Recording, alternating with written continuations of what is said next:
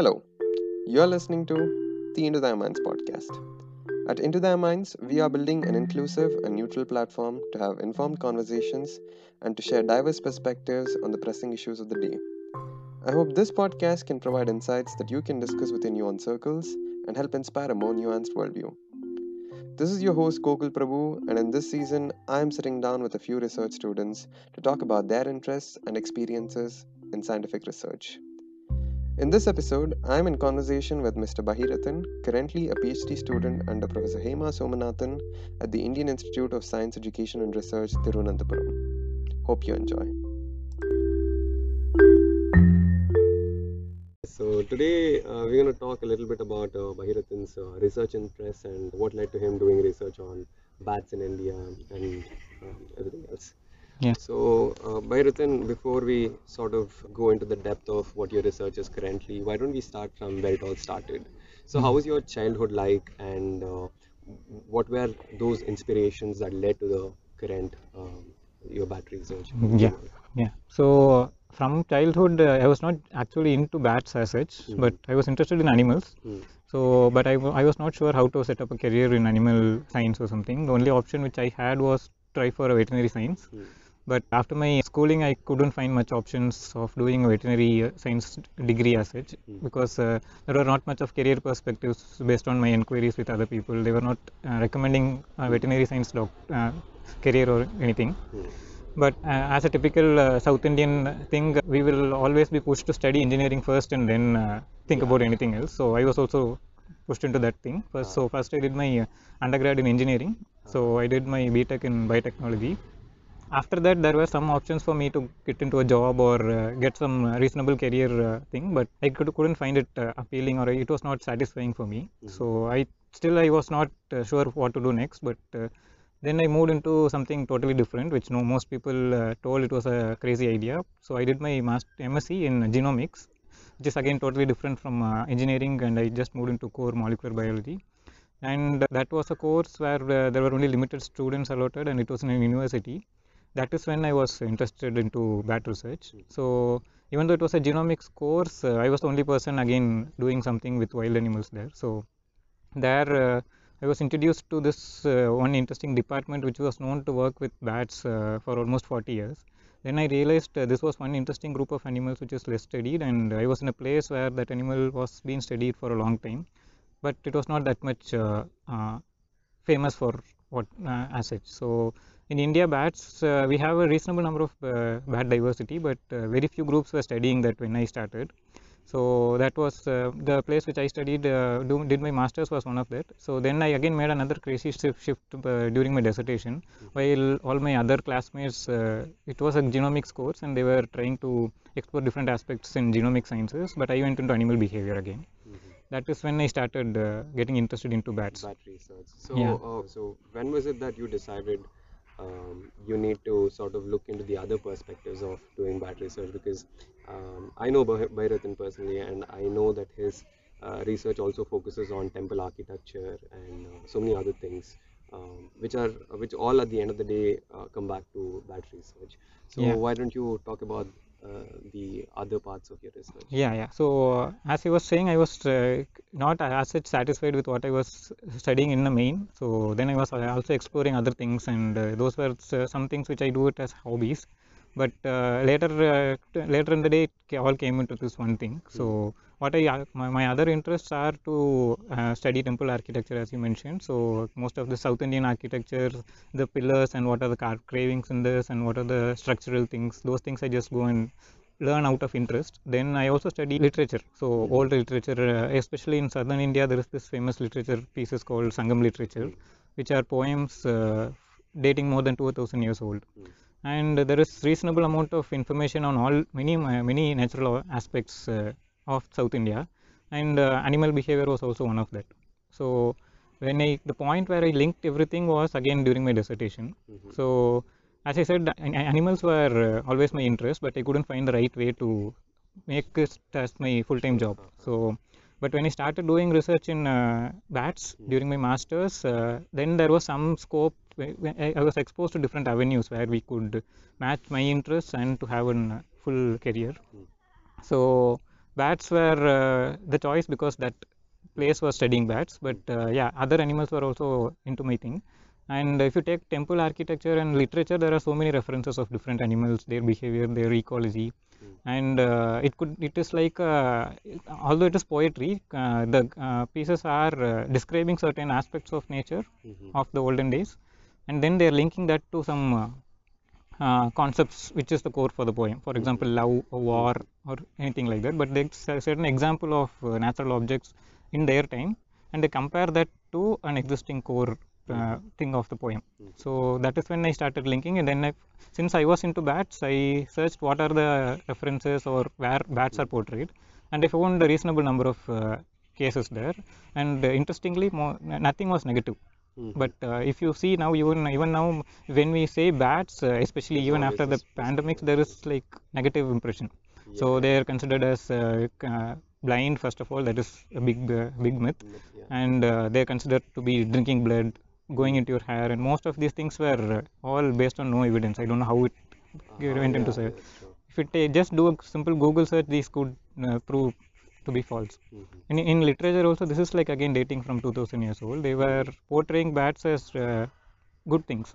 So bats were portrayed as uh, symbol of love, Love, yeah. uh, cue for time. Mhm. So poems mention that uh, uh, the time of bats arriving has come, but my uh, husband has not returned yet. So it means like the wife is waiting for a husband who has gone for war, and so they show bats as a cue for time. So yeah. people knew that bats come in the night Mhm. or after evening. So these kind of references made me more interested again. Mm. Yeah. Um, right now, we just uh, touched on a point regarding the misconception that is around uh, bats in general, Mhm. specifically because of the recent pandemic situation where um, there are um, sources claiming that bat was the uh, source of coronavirus, Yeah. and because of which a lot of people are sort of scared, and also there are multiple cases in the recent past about how bats were brutally killed, Hmm. uh, thinking that they might, you know, harm them. Yeah. Uh, but when we look at the scientific perspective, we know how important bat research is, or like bats in general are, Hmm. uh, their contribution to you know um, science. So Yeah. could you touch upon that? Exactly. So uh, before uh, I explain this in detail, first thing which I want to make it clear is like uh, the concept of bats being hosts for viruses is like un- un- un- undeniable scientific truth. Hmm. So bats are hosts for viruses not today, not yesterday. They were doing that. They are hosts for a large number of viruses, and they are reservoirs of tons of viruses, and this this has been known for a long time. Hmm. But uh, only issue is like we should not consider this aspect of bats as a negative aspect. So it is not just true for bats. It's just that bats are more studied than other wild animals. That is what we try to put it out in uh, public to make sure that this is not a bad thing and this is not an abnormal thing also. So just bats have a special immune system which makes them keep viruses in check. So they don't get infected by these viruses because of their immune system. But uh, that is not uh, that does not mean that they are transferring viruses to all other uh, animals, especially causing pandemics. So bats, uh, like any other wild animal, bats are reservoirs for many viruses. But it is just that we don't have enough uh, evidence on other wild animals. Because one thing is like bats are easy to handle and capture for uh, trying zoonotic studies so they live in large numbers and it is easy to sample them and that is why this literature showing there is bats are ho- hosting many viruses is high. But that doesn't mean that other animals are not hosting viruses. So it is like same for uh, it is like just any other animal they are also hosting viruses but there is no reason to be scared about them. As i said if you just go into villages and ask they'll be mentioning the existence of bats for years. And uh, even in india there are so many cases people live coexist with bats in their houses. Since uh, there are people who are known to have, have bats in their roofs and in their huts and everything. And uh, if you take about this bigger bats which are flying foxes which we call because they have a fox like face. So they are the largest in india so they are usually like having a wingspan of 1 to 1.5 meters so they live in large colonies and they live in center of cities and they live they are distributed across india those were the bats which were in focus during uh, nipah outbreak also Mhm. Yeah. in Kerala. And uh, so, again, as I said, being a host for a virus doesn't mean that we should be shooing them out. Mhm. What we should focus is that uh, we should find out ways in which these things are getting transmitted. Zoonotic transmission itself is a rare event. But since we are in, in the middle of a pandemic, we should not focus just only on what organisms are hosting these viruses, but more focus should be going into how it is coming to them. Mhm. That is where we, we should focus. But what is happening because of media and misconceptions, uh, we are just uh, the one uh, existing truth is bats are host for viruses. Mhm. That is being portrayed in media more than necessary, as I would That feel. Mhm. That makes people get into panic. I would not blame blame the public also. That is where uh, we should give awareness and we should make sure the science is being transmitted in the in the right way. So that is what since if a peop- if a common man sees uh, bats and uh, a- terrific uh, picture of a bat and a virus, then he will obviously go and try to attack bats. Exactly. But that is not the case. So if we consider the good which bats give to us, it's it is uh, all all it is the costs and benefits associated with is more. So bats are more beneficial than to be feared about. Mhm. So there are so many events showing removal of bats causes drastic uh, destruction of the ecosystem. So they are pest controllers. They eat more than their body weight of insects in a night. So and they control mosquitoes. They control uh, agricultural pests. And uh, recently, like two days back, there was another interesting publication which showed uh, uh, fruit bats are uh, one of the longest uh, seed dispersers for fruits. So uh, even birds don't disperse seeds for more than certain distances, but fruit bats are known to disperse more than 100 kilometers. Mm. So uh, if uh, most of the forests, forest ecosystems are maintained because of fruit bats, but these are the bats which were again destroyed last year. Mhm. So in cities like Bangalore, there were cases people were calling out destroying trees and. Exactly. Mhm. But uh, one thing which we should think think is like first of all there is no reason to be feared about. Mm. Second, if you go and try to attack these animals, these are again wildlife which are known to be uh, there for years. Mhm. They don't know where uh, else to go. One thing they get extremely stressed out.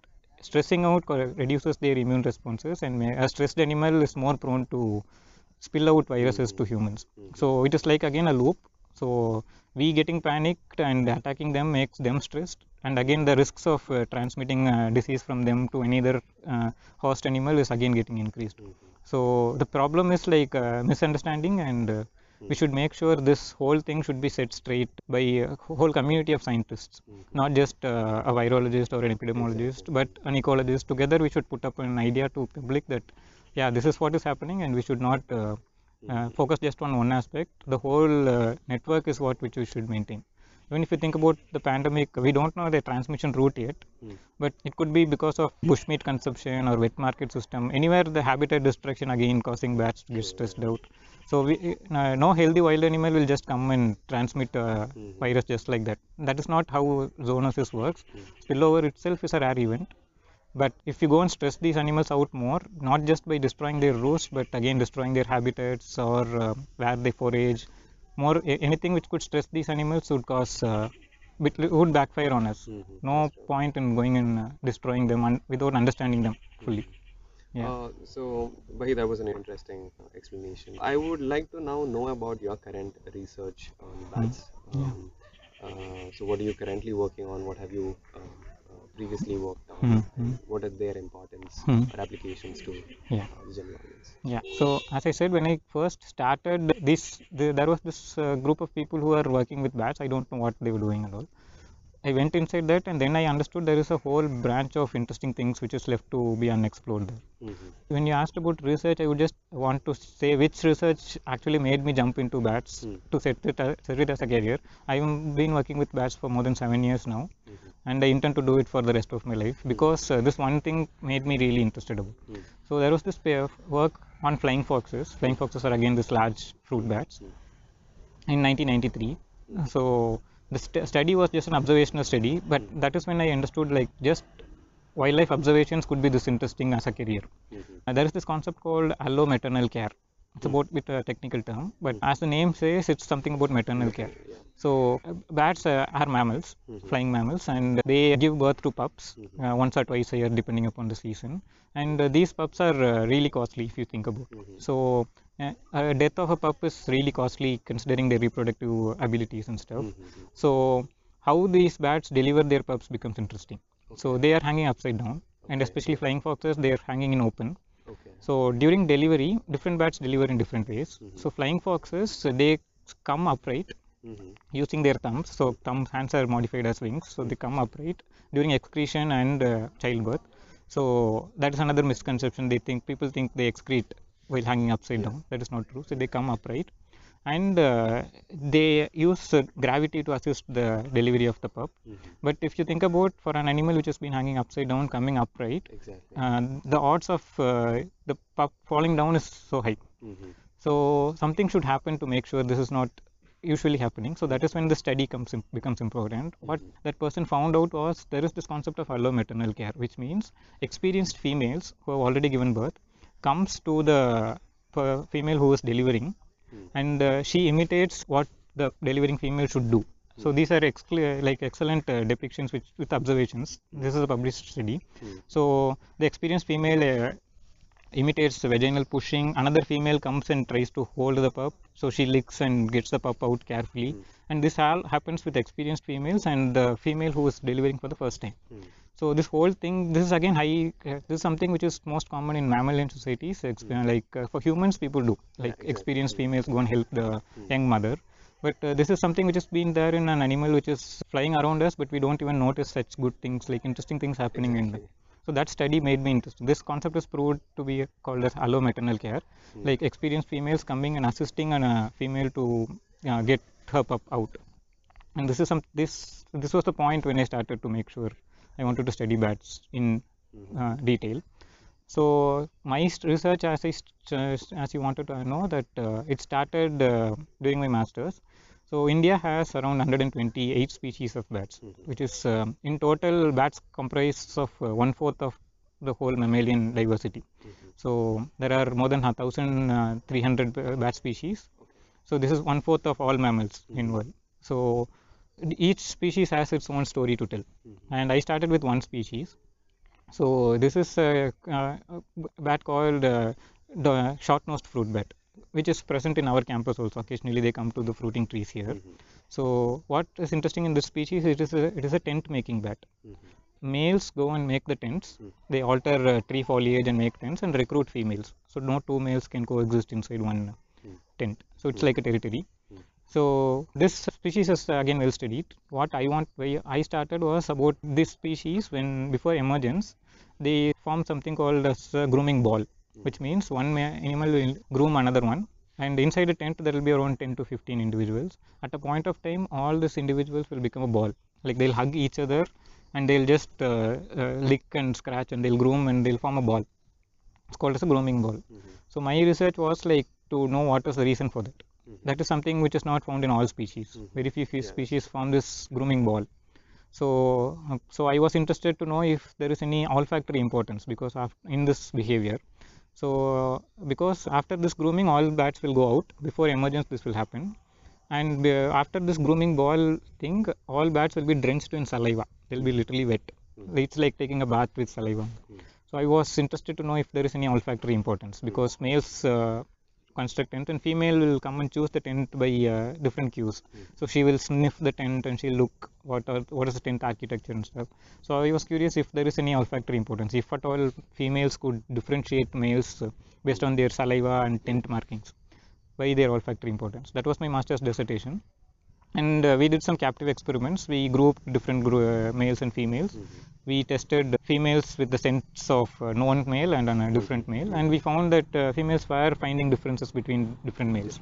Okay. So that was my master's dissertation. So there was something happening with olfaction. That was my dissertation. So and follow-up studies are happening now. So my part was that we found that yeah, fe- females could uh, differentiate sense of males and known males, the males in which with whom they were uh, living for some time, and uh, novel males. Then I started my PhD. Again, that I was not sure if I will start to work, working, continue my work with bats. It was again a, a interesting experience. I was lucky enough to have my PhD also continue with that same group of animals. Here I was uh, pushed. Uh, in, now, now I was uh, focusing on a different uh, sensory system. Uh, earlier I was trying olfaction. Here it was vision. So as I said, one main myth was like bats are blind, but no no bat is blind as of we know, as a, as long as it is not injured or having an uh, uh, problem with their eyes. So all bats are known to have good vision, reasonable vision, but insect-eating bats are known to have another sensory uh, uh, modality, which is the echolocation. So they produce this ultrasonic clicks through which they understand their uh, uh, surroundings. Fruit eating bats on the other hand they don't echolocate Mhm. except few species even those they don't laryngeally echolocate so it's not like a professional echolocation so fruit bats uh, we'll, we can be confidently saying that they don't echolocate there is no echolocation known in fruit bats which means they have reasonable vision and olfaction so and these are the species which are traveling more than 100 kilometers Mhm. so all these uh, things they mostly rely on their visual and olfactory cues uh, unlike the insectivorous bats Yeah. So my uh, PhD is uh, exclusively on this sensory system, Mhm. visual system. So I study visual ecology in fruit bats for my PhD. So as I said, uh, different species has each species has its own story. So in India there are uh, 128 species, out of which around 14 are fruit bats, Mm. and uh, fruit bats have different roosting system. Roosting is roost is a place where they spend their daytime. Okay. So as I said, there is this one species which makes tents Mhm. And there are also species uh, fruit eating spe- bat species which lives in caves. Mhm. and there are this open hanging flying foxes. So if you see there is a gradient of light levels in which they are exposed in the day. One is like exposed to broad daylight. Others are in another extreme inside caves dark. And there is this intermediate roosting Mhm. structures which tends. So i choose one species for per roost type and i compare uh, their visual system. Okay. so how well uh, how, is there any differences in their visual light based behavior or in their visual system as such. So i study their uh, one, one part is to study their visual acuity. Acuity is like how uh, an animal could resolve objects like it's like a power of an eye. So we go to optician and we see a board and say how small we can see. So that is basically a thing of distance not mostly size. So the smallest object is means it's like an object at a farther distance. yeah. so that is called spatial resolution. Mhm. So I study uh, that in these three species, if there is any differences, Mhm. Dif- and these are again having different body sizes, and they ha- they have different ecology. Mhm. They are known to forage at different heights, even in the same tree. Mhm. Uh, the flying foxes are known to forage at the topmost. Mhm. The smaller uh, uh, short-nosed fruit bat are known to forage at uh, lower heights, and there are these differences in behavior already known. But we don't know whether uh, visual system is different. So that is one part I am comparing their acuity. Second one I compare their uh, behavior itself. Uh, moon phase based on moon phase how they how these three species uh, showed activity. So one would expect the one which is uh, inside dark caves would prefer to fly out in darker lighting Mhm. rather than bright lights. They could uh, so my high hypothesis the dark roosting species might be less light tolerant.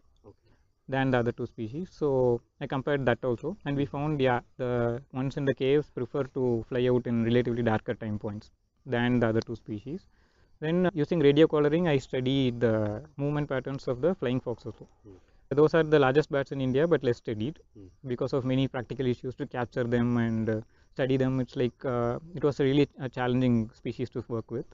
So in next part, I'm, I studied movement patterns like how long they go and what are the places they prefer, Mhm. and is there any differences between uh, individuals of the same colony, and those kind of things I studied. Since this is all again in the natural ecological sense. Mhm. Final part is to check what is the effect of anthropogenic lighting. So these are again animals which are uh, known to be uh, found in cities. So all these species are cities dwelling species. Mhm. So anybody in city can see these bat species which I was talking about. So in um, famous areas like this dark roosting species is present in Golconda Fort in Hyderabad. Mhm. In uh, Trivandrum also there are uh, many places in mostly human habitat places are where these species live. Mhm. Flying foxes are known in many cities, mega cities like Delhi, Maharashtra, Chennai, everywhere these flying foxes are there. So if these are visual vision dominant species, I wanted to check if light pollution, uh, increasing anthropogenic lighting is having any effect. I tested that in one species. For second species, I am yet to do that. So in one species, yes, we found a difference. So lighting is having an effect, and uh, it is more crucial for fruit bats because they are more reliable on light dependent cues Okay. than echolocating species. Mhm. So that is my research to be put it in a nutshell. Yeah. Once uh, first I started with olfaction. Mm. Second I studied vision. Mm. Uh, if there is any differences in their acuity, yes, there is differences. Even though they are fruit bats, there are differences in their uh, ways in which their visual system works, and they respond to light differently, both natural and artificial lighting. Mm. So each species uh, has its own way to respond to light, and some species are more tolerant, and some species are less tolerant. Mm. So overall, what this makes uh, put into context is like we humans uh, play a major role in the lives of all these animals, Mhm. and uh, we are finding preliminary evidences of how we are affecting them. But uh, there is a long way to go before knowing the whole story of how coexistence could be happening without affecting both Mm. the species, us and wildlife. Yeah. So you mentioned about how currently there's a lot of trivial research that hasn't happened with respect to bats, Yeah. and considering they constitute almost one fourth of the whole mammal uh, Mm, population, mm. I think the amount of research that is happening right now is negligibly. low. Exactly. Yeah. So I think one of the reasons might be because people who are aspiring to do research do not know the resources to take or like Mm. the ways to approach Mm. doing this research. So what do you suggest a student who's uh, interested in the field of that research? Mm. Where do they start, Mm. or what sort of skills do they sort of need to? Um, Yeah. Yeah. So I'll just answer this just for uh, any ecological based research and then it'll come to Hmm. bat research to be in main. So as I said, uh, if you expect any skill set or something which we should know previously before coming into this field, I would say not much. If you have like this uh, undivided passion and if you want to do something in this without making compromises, that is the main uh, eligibility which you should do. Because uh, ecological research is not uh, a cakewalk. Like any other field of biology, it is like having its own challenges. You need to be facing different uh, issues in field works and during experiments. It is not something like most people think it's like not an easy job to go into field and just hang out and Mhm. enjoy. It's like it is having its own challenges and the only thing which could keep you in that is your passion. Like you should be sure that this is your thing and you should not make any compromises before going into that. As I said, if you take my own career, I did not have any prerequisites to jump into this field. My uh, basics were all completely different. So I did different branches and uh, uh, I started learning after I started my research only. Learning can happen when you start doing it. So there is nothing much you should have a prerequisite. Anything which I know about uh, ecological research was natural history shows Mm. and some experiences in zoos. Mhm. I didn't know anything before coming here. Mhm. By trial and error, I learned many things. But uh, thing is like you should not make any compromises. You, you should be aware that it is not going to be easy, Mm. uh, and uh, it, sometimes it will be completely horrible, and you'll know uh, you'll be Mm. forced to Yeah. quit many times. But every, and all yeah, so perseverance is main. That's the only prerequisite I would say. Mm. Learning can happen. Techniques and mostly these techniques and things get outdated very easily. Mhm. So the uh, techniques which I uh, when I started with my research work has already been outdated now. Mhm. So pi- things get updated soon. Technology is also uh, growing at a ra- rapid rate now. So main thing is like uh, to have perseverance and you should start observing nature. Mm. Then when it comes to bat research, yeah, people main thing is like people think bats are bad.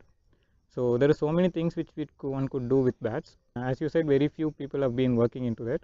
The thing is you can write to people if you are interested Mhm. who are working with bats.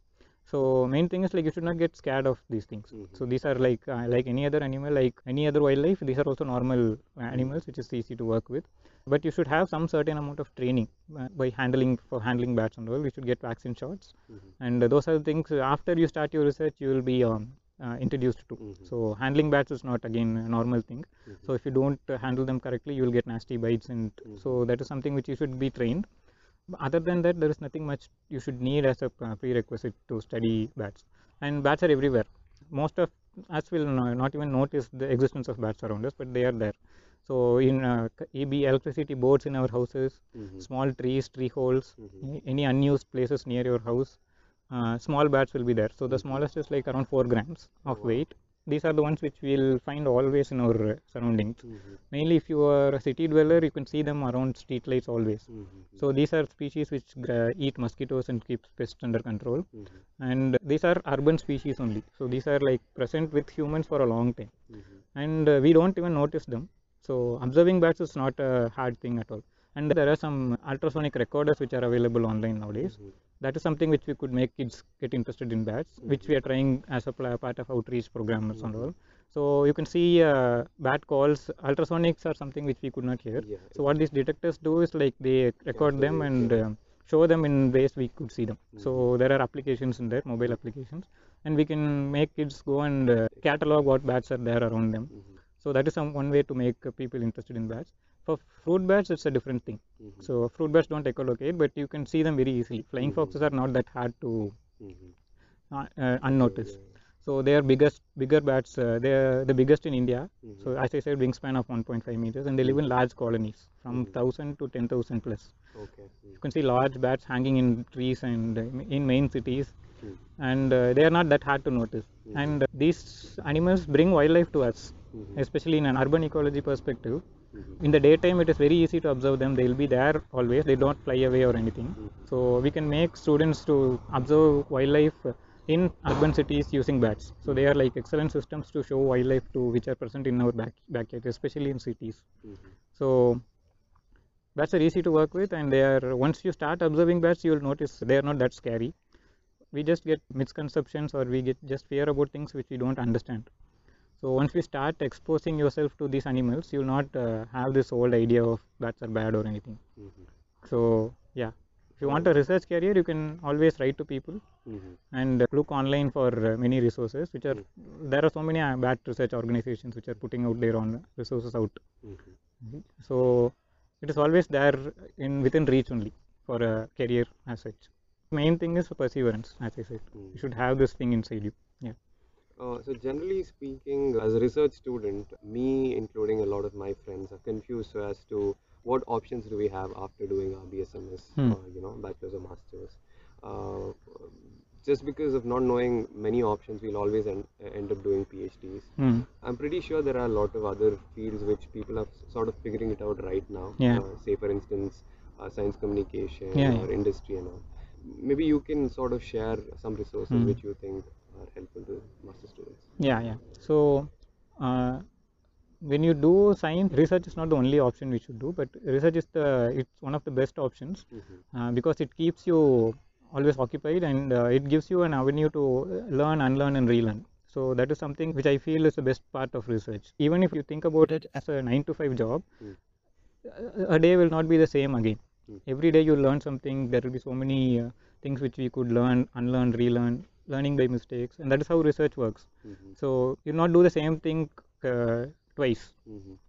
Even if it works, there will be something. There will be an upgradation in research, Mm. but that doesn't mean that is the only option. There are other options like science communication, as you said, Mm. because that is also something which uh, which is very much lacking nowadays. Mm. So science communication is just uh, making uh, public aware of what uh, core research is happening in uh, the country or in the world as such because most of the funding we get is from taxpayers and we are uh, always in a place to explain to taxpayer what we are doing. And um, it is an interesting avenue. So i am also uh, doing some part of science communication as a part time science writer.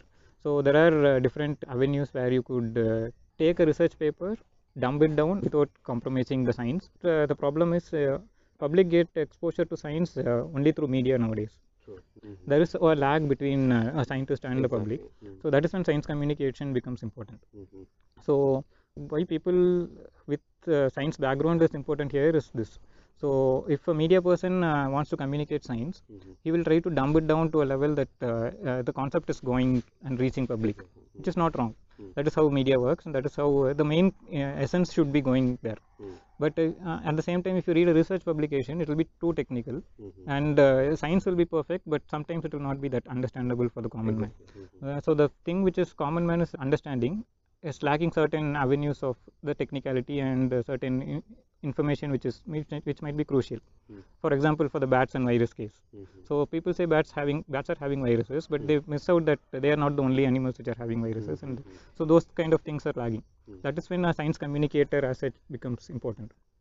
So the the job here is to balance both the ends. Mm. only people with science backgrounds like with masters or phd in science could be the ideal people to do that. And that is a growing career nowadays. Mhm. there are different courses and people are getting paid as freelance writers or by associating themselves with many science communication forums. So what we should what we are ideally doing is take a research paper read it discuss with the scientists and then write an article which is not compromising with the science or uh, it's not too dumbed down exactly. so it balances both and, and uh, we could do it in different languages also Mhm. uh, regional languages uh, science communication is very important for a country like india and that is popping up nowadays when uh, government is encouraging uh, these uh, avenues and there is uh, enough scope for doing that Mhm. so that is one uh, interesting avenue to focus on and if you talk about ecology again conservation is a big avenue Mhm. so i could translate my knowledge of bats uh, in way which public could be benefited about for instance the pest control things in uh, about bats uh, which could be used uh, to develop better fertilizers for agriculture. And these things are being done in other countries. Mhm. so there are these uh, bat farms uh, where people collect bat excreta and use them as fertilizers and all. Mhm. those things could be done uh, for uh, indian agricultural system also. We are trying those things also. So, so completely using your research experience and making the society be- a better place. That is another avenue. So the scope is like i would say limitless. If people say there is no not much scope i would say uh, there is limitless scope as long as you have a passion to uh, drive to, towards it. It's not like you can have a set plan for the next 50 years which we should do obviously. But there are always other options also which we could make uh, use of our knowledge. Not like only research is the only option. So there are many avenues in which you could use your knowledge. Not, no- nothing we learn will go to waste by that sense. So as i said everything is like at the end uh, do whatever makes you happy. So that is the only thing. So if research is uh, going to make you happy you can continue in that way. If you want to make uh, sense to public you can go to science communication. Or if you just want to focus on uh, the ecosystem as such you can go for conservation. So it is always a network. It's not like all isolated systems. Science is a whole network. So you could place yourself in any node where you want it. So I have one last question for all master students or many students like me. At some point in our lives during our uh, masters or bachelors or during PhDs also, we sort of lose hope at uh, Mhm. uh, because of something not working out or because of getting too stressful. So were you in that situation? And if so, how did you cope up with that? exactly Or what do you want to say to students? yeah yeah so as i said at every step of my career shift from engineering to genomics to this everywhere i faced this. And even after starting a phd uh, different places of my project i faced these things. This is not something which only you or me face. Everybody faces that. and the only thing is like we should develop a community and say like uh, console each other and show that we are not alone. One thing. Second thing is like uh, uh, constant encouragement from peers. So uh, I, I would like to acknowledge all my teachers who made me sit where I am now.